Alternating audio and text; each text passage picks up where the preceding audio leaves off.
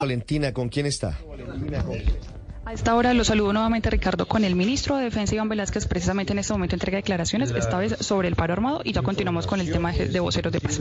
Hace unos minutos que me han sido suministradas por el comandante general de las fuerzas militares señalan que no hay una acción de parte del Ejército de Liberación Nacional, el temor que naturalmente produce el solo anuncio del paro armado. Se ha venido patrullando por la Armada Nacional eh, el río San Juan.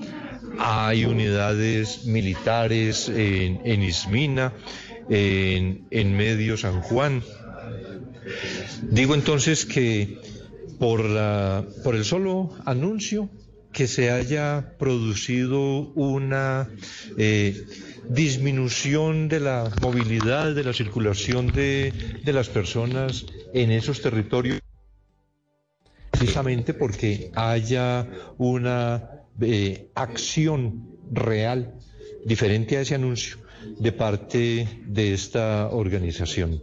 Ministro, estamos en vivo en este momento para Blue Radio. Le reitero la pregunta, ¿qué encontraron ustedes en este caso al evaluar la situación con los miembros de la Fuerza Pública detenidos por temas de relación de manifestaciones? Lo primero que hicimos para la aplicación de esta disposición de la Ley 2272 fueron los requisitos que se preveía pues en, en esta ley para seleccionar eh, voceros de paz. Uno de los requisitos que está expresamente enunciado en el texto es que se trate de personas privadas de la libertad que pertenezcan a organizaciones sociales, comunitarias, humanitarias. Esta sola definición por este solo requisito pues ya excluía a miembros de fuerza pública. Continuamos entonces en la evaluación respecto de, jóvenes privados de libertad. Hicimos una primera revisión, podríamos decirlo como en términos de, de, una selección mayor. Eh, de ahí excluimos quienes estuvieran condenados, quienes tuvieran sindicaciones por, por hechos de gravedad tales como, como homicidios o torturas, eh, violación, violencia sexual, etcétera. Pero ya eh, examinando específicamente sobre los jóvenes, no de policías, precisamente por esto que, mencionaba. Convenimos entonces, adelantamos respecto de ellos, de los jóvenes, pero la definición de un instrumento jurídico que pudiera ser aplicable igualmente a miembros de fuerza pública. En esa definición estamos.